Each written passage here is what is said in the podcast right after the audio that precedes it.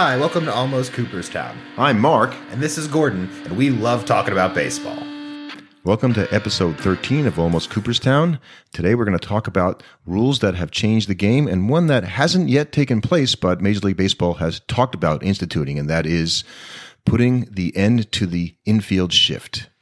I mean, it, it is it is a bit different now since you know the shift is kind of I feel like you know it's more than just the infield moving around. But I have heard them discussing that, or at least talking about wanting to outlaw the shift, you know, as a potential option. And as I um as I looked into this, you know, deeper, and and the shift has been around for a long time. Uh, the Ted Williams, the great Ted Williams, had a, shift specifically designed for him, but it wasn't a regular uh, used thing the way that it did become after around 2010, uh, really regularly. And uh, it's very different today than it was, uh, you know. Uh, yeah, I mean, certainly the way time. it's being used now is different than the way it's ever been used before. But I think that's more just the game evolving as people go, wait a second, you know what? This is something worth doing against at least a lot of hitters. There are certain hitters that, yeah, you can kind of count on them to pretty much pull the ball every single time. And, and Major League Baseball really was looking at what was bothering them about the game, and that is strikeouts. So strikeouts have gone up markedly uh, over the past 10 years. And the strikeout ratio was something that they think by outlawing the infield shift, uh, that they're going, it's, it's, it's not a good theory. Outlawing, yeah, you know. I don't even follow that. They're going to be more singles and doubles, and, and because batters have shown to try to elevate the ball to get it over the shift. This is this is mm. a hmm. fact. I mean, I, I guess, but just as much that like wouldn't the shift also then open up an equal amount of opportunities because like there's giant parts of the field that are unoccupied that you could hit the ball into. Well, players would have to want to hit the ball into those places, and a lot of players don't.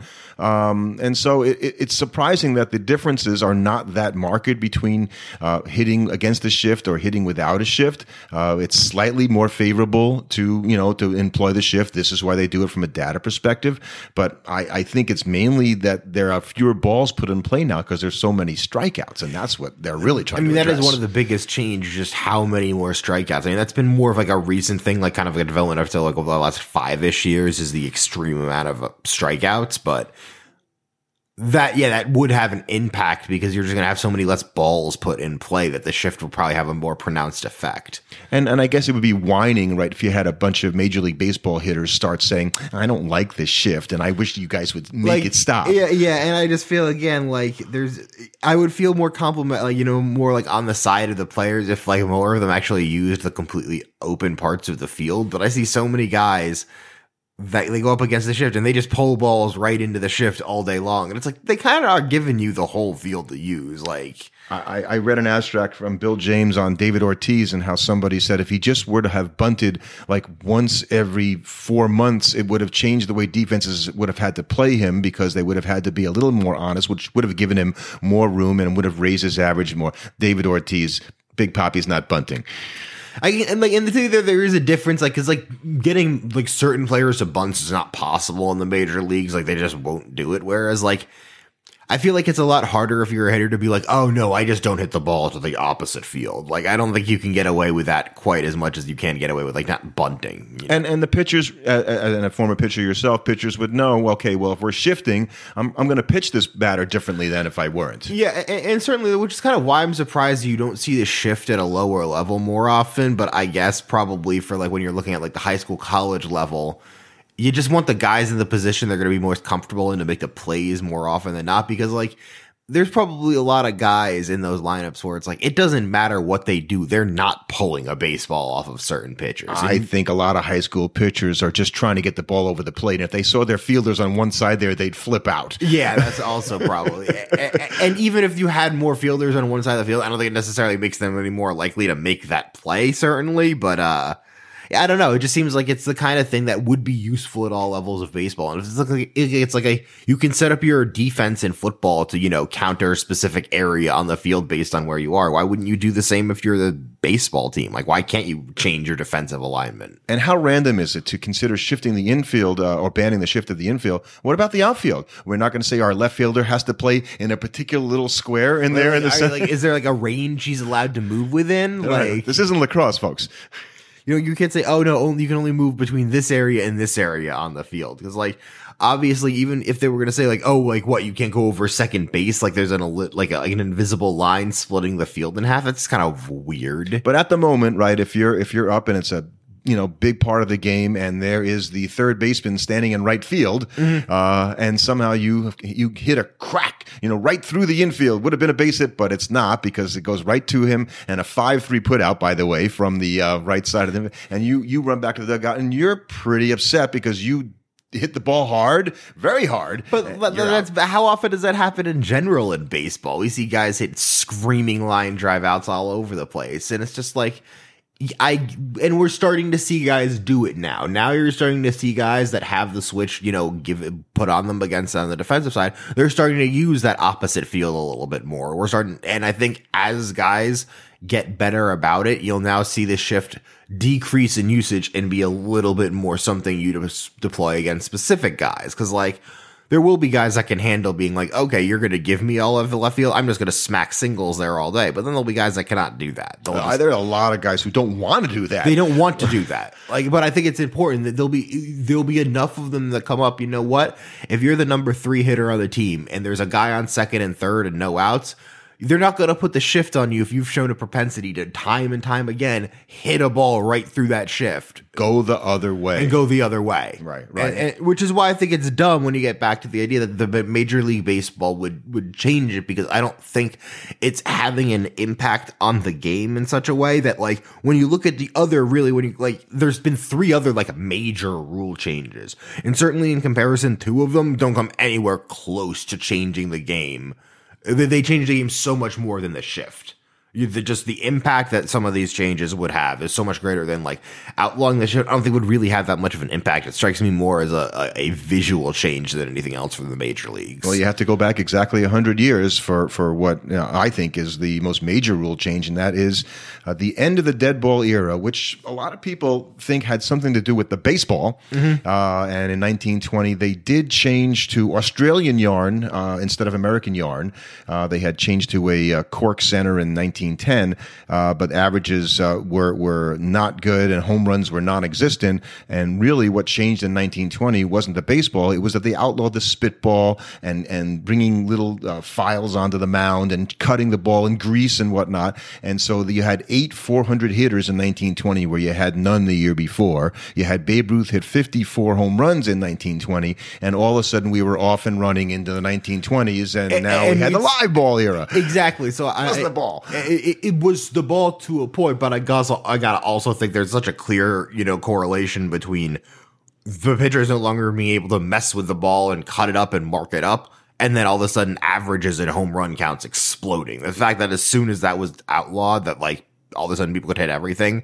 I can't imagine what it was, you know, how hard it was to hit those spitballs. Oh, I think we should. I think we should do this. We have an exhibition game, and let the pitchers go out in the mound with a file and grease, and let's just see what happens if the guys can hit it. But here's the problem. I don't know. The pitches, it's like in a lost art form at this point. How would those pitchers know how to Oh, mark? Gaylord Perry's still around. He could teach him. He knew how to do it. Come on, Gaylord one was a, is a Hall of Famer, so uh, I I think you could probably get someone to give a few lessons on how to do that. So that was a, you know a major rule change, and and and we're not going to talk about the next. It's really not a rule change. It's sort of the the as as Branch Rickey um, went against the Jim Crow laws and brought Jackie Robinson into baseball. That's a giant impact. That's a giant baseball. impact. Not a rule change between the lines. the Yeah, that's way. not So we'll- changing We'll, the pass on that for today, but that's a topic for another day for sure. Uh, and then you have to go all the way you know, into 1968, the year of the pitcher, uh, when both Denny McLain and Bob Gibson won the NL uh, and AL Cy, Youngs and the MVPs. Both of them, both pitchers won both two those awards. pitchers getting the MVP the same year is kind of unusual. So, Like, so Gibson. Gibson that year had 34 starts. He had 28 complete games. Pretty good. 13 shutouts. 13 shutouts. pretty good. 1.12 ERA. So Major League Baseball says, okay, this isn't good. I think the teams were scoring like three runs a game. It was just really No offense. anemic. Um, the the Yankees in that year, and we we talk about how great the Yankees are. They were had a worse average than the Mets, which is hard to believe. They had a team average of 214 that year. The Mets hit 224. They were the lowest in the National That's- League. So God, it was two, would make 237 was the league average in 1968. Uh, Um, so Major League Baseball said, okay, we've got to do something, um, and and that was the last year um, of non-playoff play, right? You just had the American League and the National League. You were going into expansion baseball in 1969. That is interesting, though, that you had those two different kind of things coming together at the same time, where you had the ending of the just the straight pennant races, Right. and the lowering of the mound were both in the same season. So now you have 1969, the year after the year of the pitcher, and what do they do? They lowered the mound from 15 inches to 10 inches. Okay, that's pretty substantial when you think about a, a third of the of the height went in there, and they also changed the strike zone. And I, and I had to look at this. This was another th- you know another didn't know. aspect I, of I this. knew the first part about them lowering the strike zone. I didn't know about them lowering the mound. I didn't know they changed the strike so zone. the, what the they do? recommendation was from the shoulders to the knees uh, from 1968 came to the armpits to the knees in 1969. so they lo- they took a little off the top of the strike Correct. zone. Correct. That would have a big impact because if you took away that way higher pitch. And you're taking because because now like you're gonna the, the balls are gonna be a lot. It's gonna make a big impact on what the hitters can do. And and of course in 1969 you added the Mets and the Padres in the National League, uh, and and the uh, I think was the Royals uh, in the American League, um, and the Seattle Pilots came in the next year. Um, in any event, no, the Royals were here. My, I'm I'm I'm I'm confusing something. No, they, they were expansion that year. My mistake. Um, and the uh, you know those two, those four teams diluted the talent because now Yeah. you had another hundred players playing Major League Baseball. So even then, you you are you going to get you're going to have lousier pitching because you need more guys to throw. Yeah, so yeah. that also is going to help. Yeah, so you're gonna have certain guys get taken away from those teams to go play on the expansion teams, but those aren't going to be the best players, and then the guys they bring up. But they're going to pitch because they have to pitch on the exactly. They're So starting the expansion team. Just have a whole bunch of extra, not as good pitchers in the major leagues, and there's just going to be that many more bats. X number of batters get against guys that just aren't that good. So that rule change uh, of uh, of the strike zone, um, in addition to the mound going lower, is, is something that Major League Baseball is talking about. Um, you know, maybe uh, putting the shift in, but some people say maybe we should be thinking about either lowering the mound again, which I I don't think so. I mean, if you lower it much more, it's kind of like they're just throwing off of flat ground. I, I don't think that's an issue. Right I don't know now. what the impact would be if you took it to twelve inch uh, to to eight inches from. I don't 10. Feel like the pitch. I don't feel like pitching is overly dominant right now. I think uh, uh, your point is, is if you made the strike zone a little bit smaller, you'd have fewer strikeouts, so you wouldn't have to change anything. On, the I would have to look at how many strikeouts get. Are I guess yeah, because even if even if they're not striking out swinging or striking out looking, you would still have less strikeouts if they were less just called overall strikes because the strike zone was smaller. But that that rule change had the added effect. It added a uh, a run per game per team almost. which is what they really needed because it was you know you can't have teams hitting 214 for the season because that's just not interesting for the fans if nobody can hit. So Carl Yastrzemski won the AL batting crown in um, in 1968. He hit 301. Whew, that's really really How do you 301? yeah like that just doesn't seem right. So, so they, they, they were right to make changes. Uh, Yeah, and- I- I- the pitchers were telling you that you know, uh, and Gibson I think was, was was- so that was the year that it all came together for all of us. We all came up to like there was some some grouping thing of pitchers that they all like. Yeah, we're going to hit our stride in 1968. Marichal is great, and and uh, Steve Carlton is great, and and and Denny McLain is great, and all these pitchers. So was great. he trying to insinuate like that like somehow they had organized that or was it just like a coincidence? That's what he said it was a coincidence. Don Drysdale uh, set the then record for consecutive uh, scoreless innings at 56 or so, 58 until Orel Hershiser, broke it in 1988. Uh, he also had six consecutive shutouts, which I think is a, a nationally record still uh, to this day. pretty good. He, he was late in his career, didn't have a great year, pitched to a 215 ERA. yeah, like like it's, yeah, when a guy when a guy can be described as having a not great year and he pitched to a 215 in our If you have six shutouts, you're going to probably, you know, find a way to lower your E rate. So, you know, it, it. I think that change was good for Major League Baseball. Um, I think it, it helped, uh, you know, get them where they wanted to go. They needed to make that change. You need to get runs up because that's the, that was that's part of the reason why they're going on their current changes now to shorten the pace of the game, shorten the, the total length of the game because it's when the game takes forever and there's no offense, it's not super exciting to watch because it isn't like say like soccer or football, more soccer.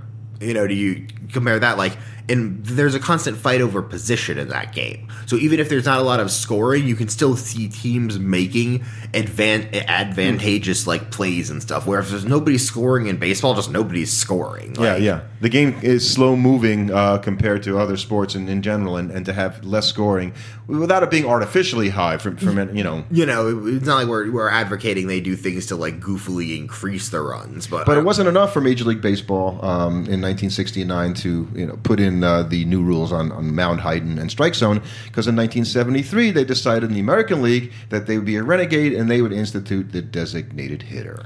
and now that looks like it's coming in the National League too. Well, it's not coming; it's here. Well, Uh, as a full time thing and not just a coronavirus season thing. yeah, what do you think? Do you think the designated hitter hitter is here to stay? Yes, because the player union gets an extra job per team in the NL, Yeah, I think so. I think we talked about that in earlier uh, in our and so uh, rules for the year. yeah, exactly. So I think they, I think it sticks around. I don't love it, but I'm fine with it at this point. Yeah, me too. Me too. I think that's a traditionalist, if you will. You know, I mean, you know, never again will Zack Greinke win a Silver Slugger award. and I think it does. It what bugs me is that you do, there is a point of the game, a part of the game you lose where you're managing around the pitcher slot that could be very interesting because it, it feels like there's just it's documented there are way less bunts in the American League than there are in the National League in bunting and getting the guy over. What's a bunt? Yeah. Doesn't because why would it happen if you have if you could if you're taking a guy out of your lineup that literally most of the time cannot hit and putting in a guy that on average is one of the better hitters on your team, it's just going to change how you approach the game.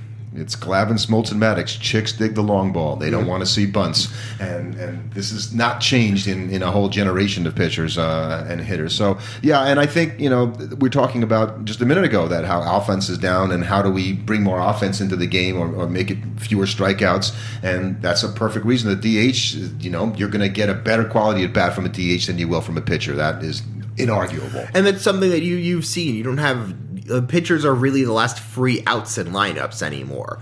You know, back in the day, there used to be a guy or two on the each team that was you know Rey Ordonez. No bat. Guy was going to hit 200 for the season and was pretty much a free out in the lineup and wasn't really a threat, even if he did occasionally get some hits. But those guys basically don't exist anymore. The only batters that are really like that on any team are the pitcher and maybe occasionally like a defensive specialist type player. That's right, and, and, and that's very true, and and so that these are what that's why pitchers don't go and pitch twenty, you know, thirty four starts, twenty eight complete games. Guys don't get three complete games in a season if they're lucky. They, they get one. Because you have to work so much harder because they're not No- you can't cruise through any outs in the lineup. And I, I so so it's weird to me that like the the game already seems so slanted towards the hitter right now with everything that they're doing to try and slow them down. That then to take away the shift too, it's just like how much scoring do we really need to have happen? Yeah, and, and and I think we both feel uh, similarly that the, the shift itself is, is not the issue, and, and, and making a rule for, for that is would be silly at, at this point. I think I can't think of another sport that, that would have changed its positioning to say, well, we're, we're getting too much going. You know, hockey changes, you know, offsides sometimes. That that can Yeah, be, I could see like foot. It would be like if football decided a particular formation was illegal, and I could only see that happening if somehow there was something specific about that formation that like exploited the uh, another rule of football that like made it impossible to stop or something.